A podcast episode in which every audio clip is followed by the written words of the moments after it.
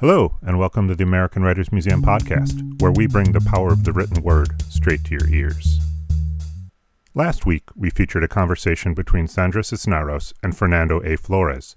This week, we are pleased to present writers Viet Thanh Nguyen, Kao Kalia Yang, and Vu Tran, who will discuss their contributions to the anthology The Displaced Refugee Writers on Refugee Lives. This conversation was originally recorded at the American Writers Museum. We hope you enjoy entering the mind of a writer. Besides being Asian, I'm also a refugee. And I feel kind of weird saying that sometimes because when you look at me, it's clear I've made the transition from refugee to bourgeoisie, um, from camps to clubs. In the last couple of years, I've been invited to some very expensive clubs that would never have included someone like me uh, before I won the Pulitzer Prize. And so I take that as an opportunity to go there and say things I shouldn't say. Um, try to say some of those things to you tonight. Uh, but you know, I, I think it's actually urgent um, for, for me to acknowledge myself as a refugee, even though technically I ceased being a refugee a long time ago. You know, there are official definitions of what a refugee is, and I no longer fit that definition. But I'll tell you a little bit about my life story and why, why I still call myself a refugee. And that is that I was born in 1971 in Vietnam, and of course, that was in the middle of the Vietnam War. And in 1975, when Vietnam fell or was liberated, depending on your point of view, my parents ended up on the wrong side. Uh, and so they fled with 130,000 other Vietnamese refugees to the United States. And they were put in one, one of the four uh, refugee camps that were set up to handle uh, these refugees. And we ended up in Fort Indiantown Gap in Pennsylvania. I was four years old. So, in order to leave one of these refugee camps, you had to have a, an American sponsor. And the problem was that there wasn't one sponsor who was willing to take all four of us. So, one sponsor took my parents, one sponsor took my 10 year old brother, and one sponsor took four year old me. So, now I'm the father of a four year old, and I can now see the world better through my parents' eyes and realize just how painful it must have been for them to have had their four year old child taken away from them. And of course, that's where my memories begin at four years old. I don't remember anything about Vietnam, but I remember the refugee camp and I remember being taken away from my parents and I remember howling and screaming because of that. So my memories begin there. My ability to tell stories begin there. And that's why somewhere in the back of my mind, I'm still a refugee. Um, but you know, it wasn't all bad. Uh, I got taken away for three months or so. My brother, who was 10, got taken away for two years. You know, and so he tells me, that's how we know mom and dad love you more. Uh, don't feel too bad for him. He went to Harvard. then just to rub it in, he went to Stanford, which is what you're supposed to be when you're Asian. Anything else is like the Asian F, otherwise known as the B plus. Um, And as for me, it wasn't all bad because being a refugee gave me the requisite emotional damage necessary to become a writer. And uh, I've tried to pass that on to my son, uh, four years old. He's your typical four year old. He loves Legos, always wants more Legos. And of course, you can't give a four year old everything he wants. You have to deny him stuff sometimes. You got to say no. So when I ask him, Do you know why you're not going to get these Legos? And look at me and he'll say, Because you're a refugee? That's right. That's absolutely right. It's important, I think, for me to look at my son and, and, and realize that he's going to grow up, regardless of anything I do, sort of a, this American middle class person. And I want to teach him something about who his parents and his grandparents are. We're all refugees from Vietnam. And I want to teach them something about empathy, about knowing what a refugee is and needing to empathize with them. Because it's very easy, number one, not to empathize with refugees. And number two, it's very easy not even to identify as a refugee when you're a refugee. So, for example, I, I was, uh, I gave, I've done a couple of talks to high school students in the last couple of days in Seattle and Portland. And in one of those classes, the, the teachers told me in advance, there are refugee students here. So I asked them, how many of you are refugees? None of them raised their hands. But I asked them, How many of you are immigrants? And some of them raised their hands. Now, what's going on? Do they not understand the distinction between immigrants and refugees? Or is it that they actually understand what that is and don't want to call themselves refugees? Because I asked another class, what do you think of when you think of refugees? And they said, well, we think of boats and death and starvation and refugee camps. So, of course, maybe there's a disincentive to acknowledge yourself as a refugee, which is why it's so important for me to claim an identity as a refugee. Right? Because there's so many people who want to disavow this and disavow the necessity for empathy with refugees, beginning with some of my Vietnamese brothers and sisters. I mean, for example, there are some former Vietnamese refugees or Vietnamese former refugees out there who are saying, We were the good refugees. But these people today, Syrians, for example, those are the bad refugees. Let me tell you something. I grew up in a Vietnamese refugee community in the 1970s and 1980s in San Jose, California, and there were a lot of bad Vietnamese refugees. Welfare scams, insurance fraud, cash under the table economies. And we invented the home invasion. That was a phenomenon of Vietnamese gangsters invading Vietnamese homes that was so prevalent, the San Jose Police Department had to come up with that term just to describe what they were doing. Okay? So there were a lot of bad Vietnamese refugees, except now we've forgotten about them, and we'd rather remember people like my brother, Harvard, Stanford, doctor. And we've forgotten that in 1975, the majority of Americans actually did not want to accept Vietnamese refugees or Cambodian refugees or Laotian refugees. And I had a very personal reminder of that. 1978, my parents moved from Harrisburg, Pennsylvania to San Jose, California, and opened perhaps the second Vietnamese grocery store in San Jose. And I remember at 10 or 11 years old walking down the street from my parents' store and seeing a sign in a store window that said, Another American driven out of business by the Vietnamese. And I didn't quite know how to make sense out of that sign, but I knew it was obviously directed against people like my parents. And I thought, does the person who wrote this sign know that my parents work 12 to 14 hour days every day of the year in this grocery store except Christmas, Easter, and New Year's? Does this person know that my parents were shot in their store on Christmas Eve? Does this person know what my parents have been through in order to get to this country and to become the people that they are? And clearly, this person did not know that. This person could not empathize. This person did not see my parents as human beings. This person saw them as Vietnamese, as refugees, as threats. And then I went to a primarily white high school in San Jose, and there were a handful of us who were of Asian descent, and we knew we were different. And so every day we would gather in a corner of the campus, and we would call ourselves the Asian Invasion. so we, you know, the only language we had available for ourselves was the same racist language that was being used against my parents. And at that time, I didn't know what I was missing.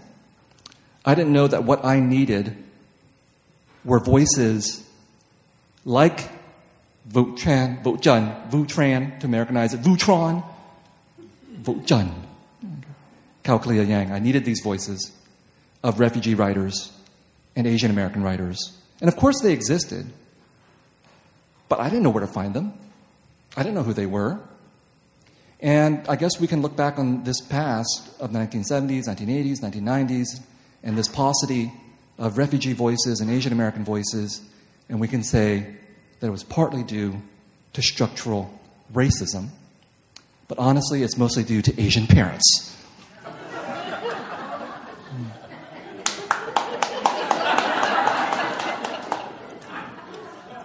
Asian parents, you got to do better. Don't crush the dreams of your children who want to be artists. Encourage them, nurture them, so that they too will one day grow up and write scathing autobiographies featuring you.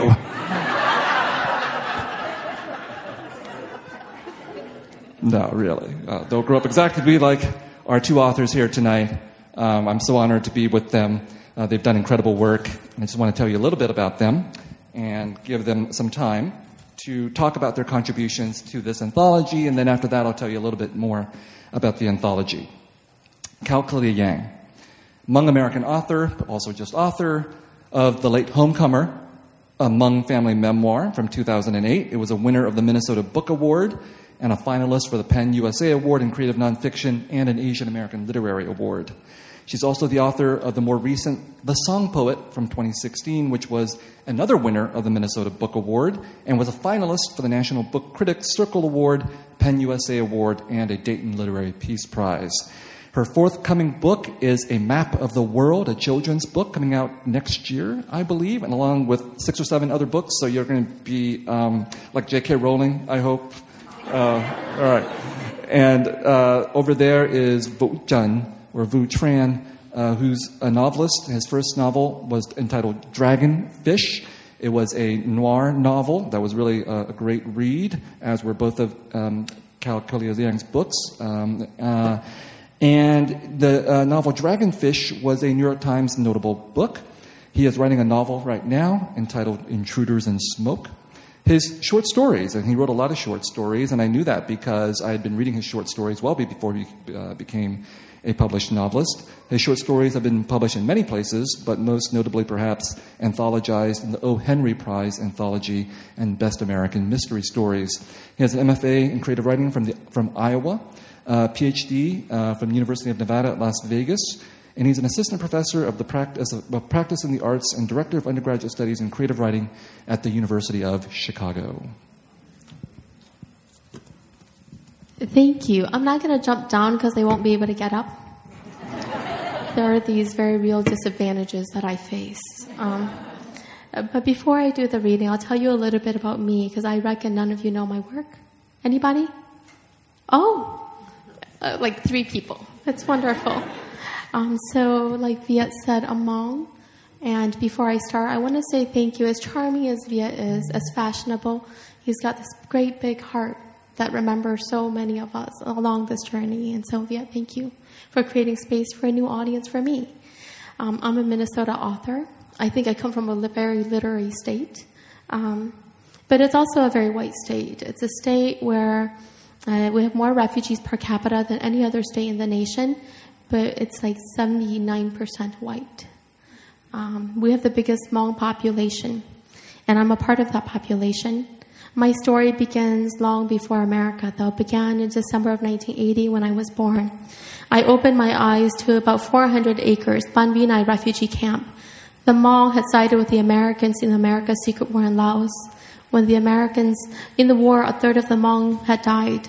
After the Americans left, there was a declaration of genocide against my people. Khao San Pathet Lao, the leading communist paper, published, It is necessary to extirpate down to the root the Hmong minority. So my family, like thousands of others, were waiting for peace when these big trucks came and they took the men and the boys. And the women and the girls waited and the days passed and they go, they start looking and they found their bodies rotting on the jungle floor. Um, like fallen fruits. That's the story that I come from. But I was born on the other side of the river. I was born in a time mom and, mom, when mom and dad said that they had nothing. They did not dare dream of presents. So when I was born, my grandma gave me a happy name, Kao Kalia Yang, the song of the dimple or the maiden, the maiden of the dimples. So everybody calls me Dimples. I was born to embody some kind of happiness, some kind of joy, which is really incredible because you know, another third of the Hmong died after the Americans left. So two thirds of my people were slaughtered in that war, the population in Laos. And they give, and then these poor refugee parents gave birth to me, and they, they gave me a name. They said to bring joy and to bring happiness to the world. They faced everything that the world could do in terms of death and destruction, and they dreamt of a future full of smiles and laughter for their child. So that's the place where I was born. I couldn't go to school. I was six by the time we left the camp, but it was overcrowded. 40,000 people on 400 acres. We got food three days a week. Couldn't go to school. And so, from my earliest memories, I'd sit at the foot of my elders because suicide was the number one cause of death. All these people were killing themselves. And, and every time I hear the drum of the dead would beat, all the adults would cry, Why are you dying here? Why are you dying in this place that does not want you? Get up, get up so we can go home. Home was a place I'd never known. I used to ask, ask my grandma, where's home? And she'd tell me a story of Laos. I asked my dad where home was, and he told me some imagined future in America. But I had this father who was determined that I get to live by my name, and so he used to take me to the tops of the trees because we couldn't leave the 400 acres. Um, and he would tell me, Minai, one day your little feet will walk on the horizons your father has never seen. He'd hold my hands, and I have tiny hands, tiny, tiny hands, and he'd say, The size of your hand and your feet, these things will not determine your journey. You are not a child of poverty, of war, or despair. Your hope being born, the captain to a more beautiful future. And so I grew up with that kind of love around me. I think that is the only reason I can do the kind of work I do today. Because I was born in an ocean of love so deep that my feet have never touched the bottom, so vast that my hands have never touched the sides. And so, of course, when I was very young, I go to the library because we didn't have VCR, we didn't have much money. People knew that there were all these Hmong people. They didn't know what we were doing here. All along the streets of the, the sidewalks of my childhood, I can remember people saying, What are you people doing here? You're doing nothing but slowing us down. And then the laments, the regrets, the wishes, and the yearning to be understood that I could feel so poignantly from the adults around me. So, shaped by stories, I became a writer. My first book came out 10 years ago, so I've been at this thing for 15 years. Um, so, one of the questions that people have when you have a first generation uh, writer from a community like mine that most newspapers described as pre literate, the most primitive population to enter the US, um, the question is Does she have another book? Does she have other stories to tell? That's a big question. Anne Fadiman, who's The Spirit Catches You and You Fall Down, the first and the most well taught book about my people in the world. You know, when she met me the first time, she didn't talk for a long time. She just listened as her husband um, asked me questions, and I tried it. I tried to speak, and then she said, "I was listening to see if you're a real writer, or if you only had one story inside of you." And then she looked at me and she said, "But you're as real as they come."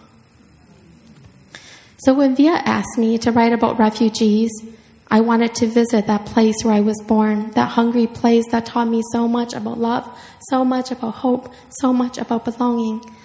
And what I decided to write about were the Yang warriors. I wasn't brave enough to be a warrior myself, but I, I, I was a witness.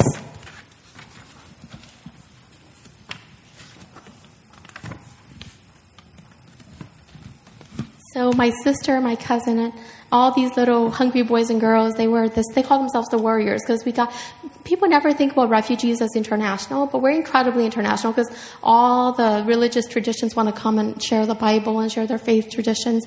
All the different um, countries, they have NGOs and other organizations that come into the camp. So we grew up surrounded by the world, and among the forces that we reckoned with were Hong Kong cinema. So I grew up watching these long, elaborate dramas. So they were the Yang Warriors, this group of children.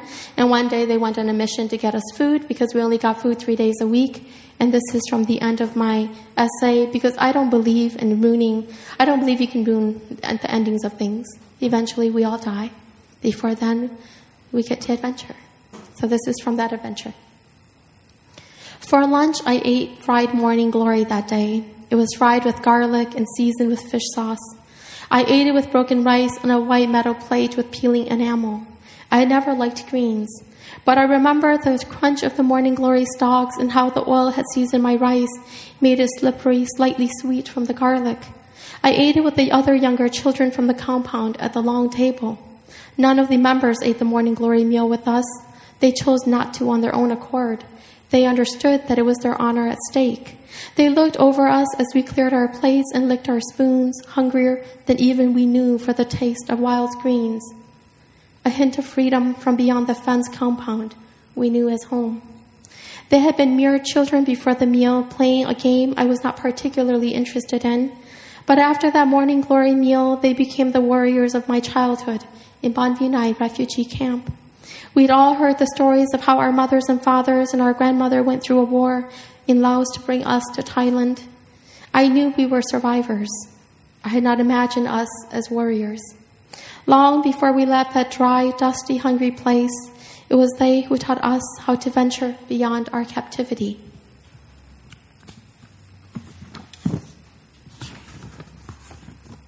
I see them now from the far distance of time and space, a group of ten children, standing on their dirt lines beneath the bright sun.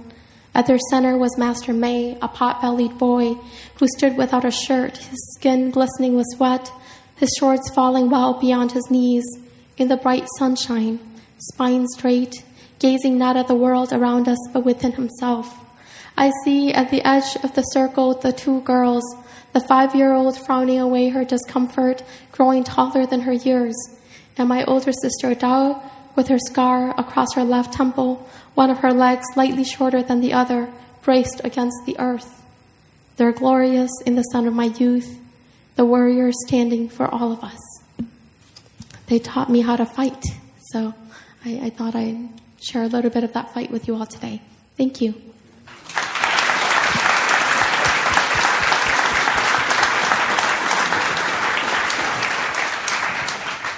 I loved Kalia's essay. Um, it's, it's, I mean, it clearly is a small part of a much bigger world and experience. And I kept thinking that I wanted to, to read the rest of it or to, to know the rest of it. Um, I, uh, my name is Vu. Uh, I first want to thank Viet too for inviting me to um, to contribute an essay to this book, but but also you know a lot of people know this, but I, I do want to uh, to repeat how supportive Viet has been to to so many different writers and, and so many different artists. Um, especially with our background, uh, and how supportive he's been of me and my work uh, in so many different ways. So uh, I'm incredibly uh, grateful for that. Um, and also to underline, to put, you know, flash the lights, to flesh out this conversation um, about the refugee crisis uh, that has always been here, uh, always part of uh, America's history. Uh, but particularly now, uh, part of world history, I think, is again, I'm very grateful for, for his work on that front. Um, Viet and I have some a, a, lot of similarities, and then and then we depart in, in a lot of ways. You know, I was born in '75. Um, my father uh, fought for the uh, the South Vietnamese Air Force, and therefore with the Americans. So once Saigon uh, fell to the north, he had to leave, and so that was about five months before I was born. So he left, and my mom wasn't sure what happened to him. We were supposed to leave with him. Um, I have a, a, sister who's two years older, and we were supposed to leave with him, but then he had to leave without us. We didn't know what happened to him. We didn't know. Uh, my mom didn't know he, whether he had survived or not. Didn't know for about a year. But anyway, I spent my first five years uh, in Vietnam, raised by my mother and her family, and then we you know, totally her on her own. You know, uh, it, it, was all her doing. She bought, you know, passage for us, uh, my sister and I, and her uh, on a small fishing boat. Uh, you know, it was like 90 people, but it's probably big enough. It should have had maybe big enough for like 20 people, but there were 90 people on there. And we spent six days at sea. We were headed towards Singapore. Captain got lost, so we ended up in Malaysia. Uh, but we are incredibly lucky, uh, incredibly lucky, given how many people have died, how many people were traumatized and, and hurt along the way. Uh, my family and I were incredibly lucky. We ended up in Malaysia and spent four months uh, in Pulau Bidong, uh, which is one of the Pal- uh, Palau Islands, in a, a, refugee camp that the Malaysian government and the U.S. government um, joined forces to um, to fund. And I think it's do you know that it stayed open until like 1989, right? Yeah. Yeah. And uh, my father sponsored us. He had settled in Oklahoma, of all places. He was sponsored uh, by a Catholic priest. I, I grew up Catholic. Uh, don't tell my mom that. I'm still, no. Um, but, uh, so I met my father there. Um, and uh, I, I, grew up, I spent 20 years in Tulsa, and, and this is where I think our experiences really depart because I, I would have never come up, I would have, first of all, I didn't have any Asian friends to come up with a group, uh, but I would have never called it the Asian invasion. It, it wasn't necessarily that I was ashamed of, of who I was, uh, but it's like, I mean, you're almost conditioned to kind of self erase in many ways when you don't see anyone who looks like you, uh, especially at that age.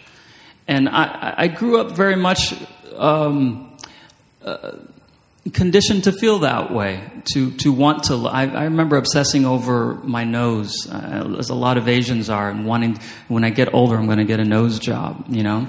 Things like that. Um, and uh, I mean, there's more I can say about that, but it, I want to mention that because, uh, you know, this whole question of am I still a refugee?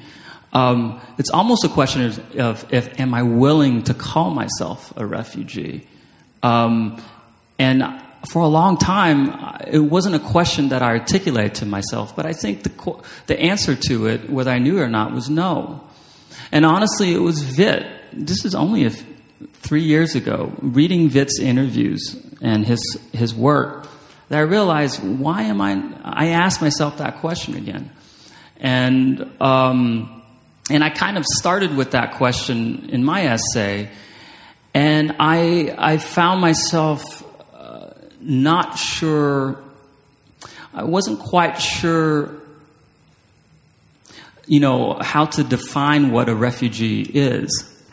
Um, you know, the first thing I thought of was, you know, maybe some of you are familiar with Hannah Arendt's famous essay, We Refugees where she talked about how, you know, as a Jewish refugee, this is, I think, it's published in 43.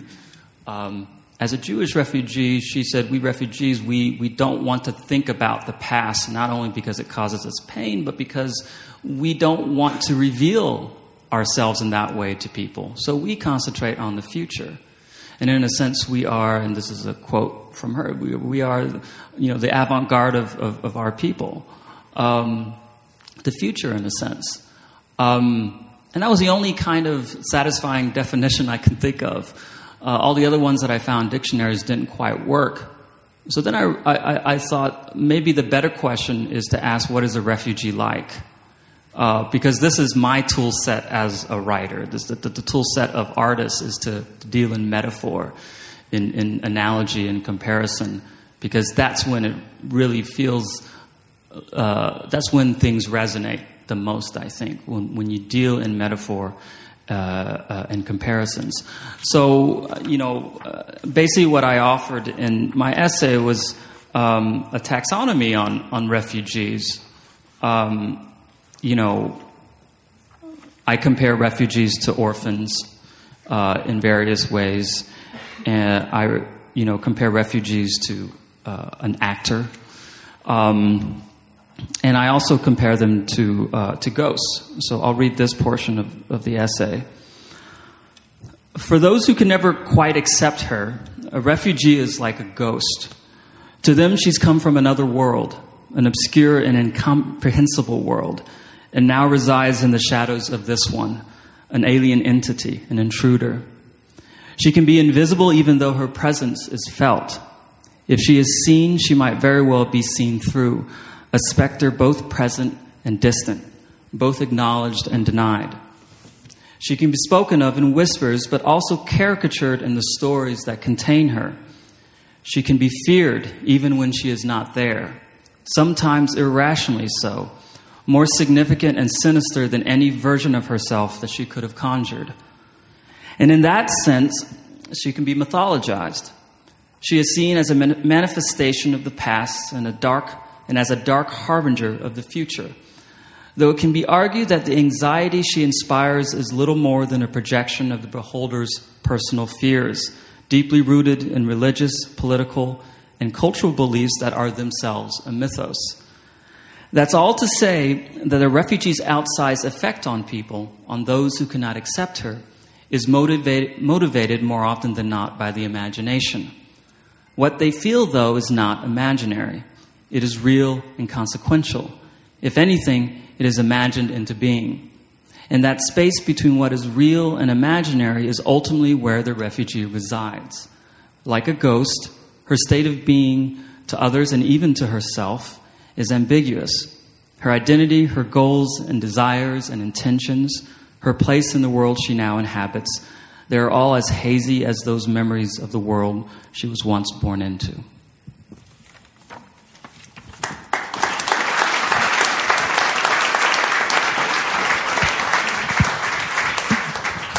We're going to have time for questions from the audience. That's always one of my favorites uh, things to do during these kinds of events. But there, we're also going to talk a little bit more about about this anthology. And let me uh, let me tell you a little bit about it. Um, it actually wasn't my idea. The, the, idea actually came from Jamison Stoltz, who's the editor of Abram Books.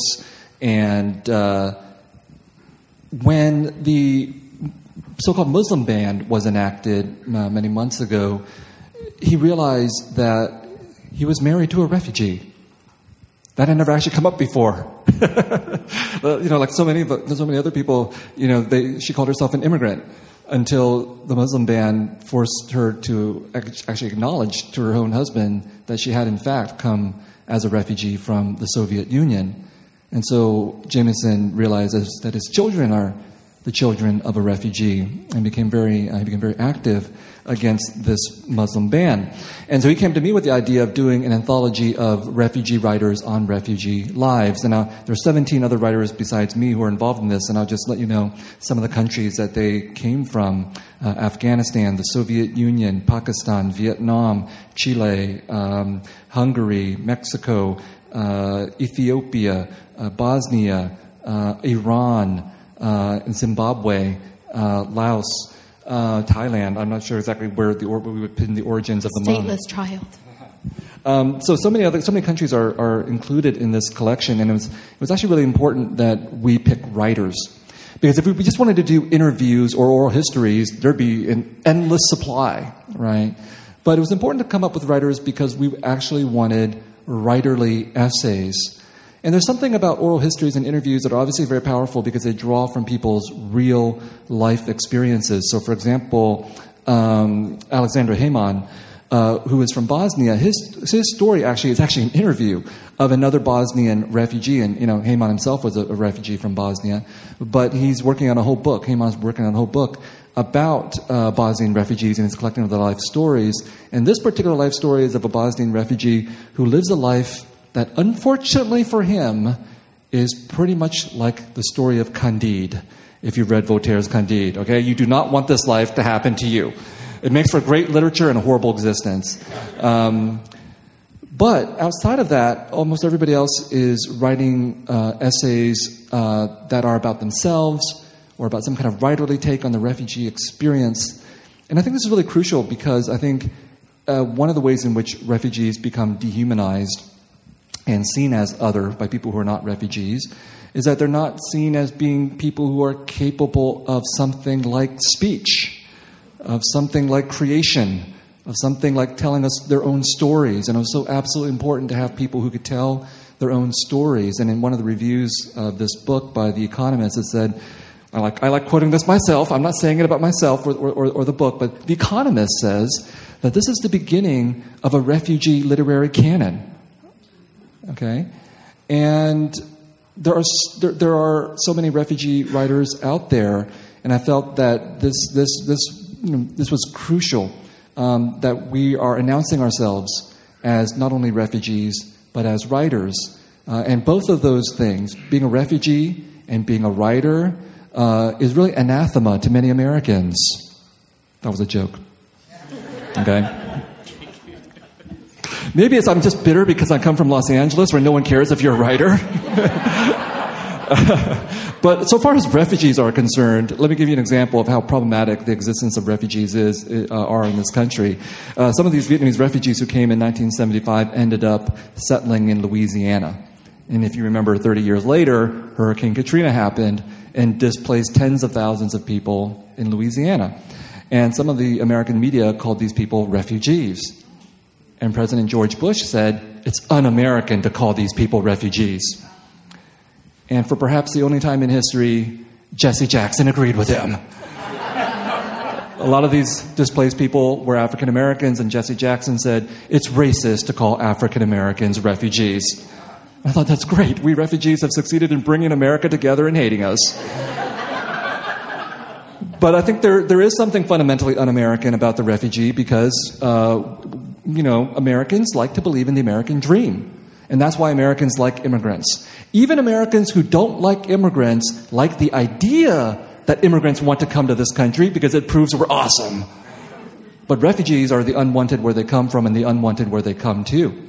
And they bring with them the reminder that maybe our own lives aren't as stable as we think they are. Because Americans like to think only failed states can produce refugees, and we are not and can never be a failed state, except for Puerto Rico.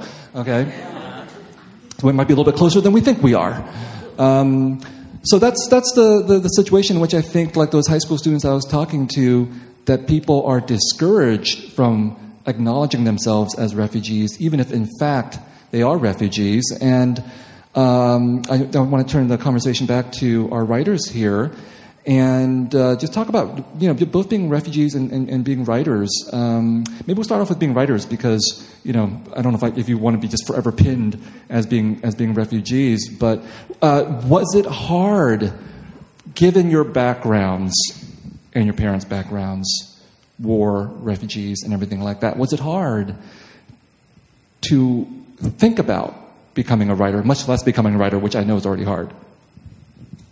No, like like lots of immigrants and refugees, mom and dad said that we needed doctors and lawyers. Lawyers heal what is broken in the human body. Every single adult body I know is broken. You know, once the shirts come off, once they wear shorts, like you see, I can feel shrapnel embedded in skin, in muscle, in, in bones.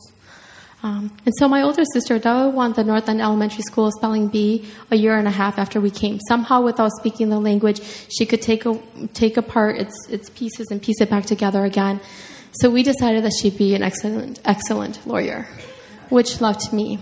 And so shortly after we came, and this is important to the story of my journey as a writer, and certainly my journey as a public speaker, um, shortly after we came, my mom and I went to Kmart to, to look for light bulbs. And I knew the word light bulbs, but I didn't have the courage to say it out loud. And so I watched my mother, who was then only 25. I'm 37 today, to give you an idea. And I thought she was the most beautiful woman on earth. And because Laos had been the most heavily bombed nation in the world, remains the most heavily bombed nation. Uh, my dad had told me stories about how my mom grew up in the most heavily bombed province of Laos, Every seven minutes, bombs, uh, American bombs would fall, and my mother, instead of running with the old men and women, would walk, her chin parallel to the ground, he said. And so I had this idea, this, this, this memory of my mother's courage. And invited me in a refugee camp because she never had enough to eat. Because every time I looked at her, she'd give me what was in her hand, what was in her mouth. She had six miscarriages after me, all little boys who, who came too early to, to join us in life. You know, but that day, my mother goes to the clerk and she says, I'm looking for the thing that makes the world shiny. She points to the ceiling. She has a thick accent. So the clerk listened for a bit and she started tapping her hand on the, on the counter. The faster the tapping, the harder it was for my mother. And once she struggled the words, the clerk walked away. Mom and I stood there waiting, waiting for 15 minutes. And then I saw my mother bow her head. In the heart of a little child, I decide that if the world that we live in doesn't, hear to hear, doesn't need to hear my mother, then it surely doesn't need to hear me. At work, my father was a machinist, and every time he tried to ask a question or talk, his supervisor would say, B, you're here to talk to the machines, you're not here to talk to us. And so I started a revolution. The next day, I, started, I stopped talking in school entirely, and I became what was called a selective mute. Years and years later, I tried, but the rust in my throat had gone too deep. I'll never sound the way I, the way I sound in my ears in Hmong, in English. English, I'm just sculpting rocks into shape to make sense to a bigger world. I'm eternally breathless. I, I was born into a tonal language. Every breath that I breathe into the world carries meaning in my language. In English, I have to wrap the air in my lungs around units of meaning and then push it out it's a very hard thing. So I, I, I couldn't talk anymore. And, and I, I just stopped talking entirely. In all those years when I stopped talking, I was still writing. And every time I made a mistake on the page, because on the page, you don't have to meet people. You don't feel that, that, that, that, that thumping on a counter. I became a stronger writer because every time I made a mistake, there'd be a squiggly line and a question mark. What do you mean to say? You send a little girl chasing after meaning. You create a writer in the process. It'd be, it'd be incredible if I could sit here before you and said, oh, I became a writer because of my refugee family. But I became a writer because of the circumstances of the world that we were living in, white Minnesota. And so, and so at the end of college, I was still at Carleton College. I was still an American Studies majors, women and genders, and, and, and I was cross cultural studies because I thought all these things would make me a good doctor. I didn't understand that those are exactly the same things you need to become a good writer, to be interdisciplinary, to see things from multiple angles. But my grandma died the year I graduated, and she'd always said that education was the garden that I cultivated in America. One day we would reap the harvest. I knew that there would be no harvest uh, that we could reap together. And so I started writing as a love letter to my grandma. She was the reason why I wrote the love letters all the way to California when we lived in Minnesota. Long distance phone calls were very expensive. This is pre cell phone days, you know. Um, and so I started writing a love letter, and that love letter grew. On page 37, my father said to me, Menai, what are you doing? And I said, I'm writing a love letter to my grandma. And my dad said to me, If you dream in the right direction, the dream never dies. You never wake up, it always only grows bigger. The idea was born. Wouldn't it be great if the world could love her with me, this illiterate woman who had so much to offer the world of knowledge as I would know it as I live it? So a writer was born out of that process, that desperate process to be understood. Which is great because now when I speak, particularly in communities that don't know my work, um, there's a lot of disrespect at times. You know, it, it, it, doesn't matter to me so much because I'm not looking for your agreement or disagreement. I stopped looking a long time ago. I'm looking to deepen your understanding of my humanity and perhaps in the process, your own. A long time ago, my daddy said to me, You know, do you know who, people would say, Who are you writing for? thinking that I was writing for this tiny little audience. And, and I would defy that. I would fight that every way I knew. And my, one day my father said, You know the person I gave birth to. Her work will go beyond her gender, it will go beyond her people. It is for a bigger humanity. You are no less than that. You know, all of these forces converged in the heart of me. They live inside of me, and they drive the stories out of me, even in a language that I struggle to be understood in. Alomotaku.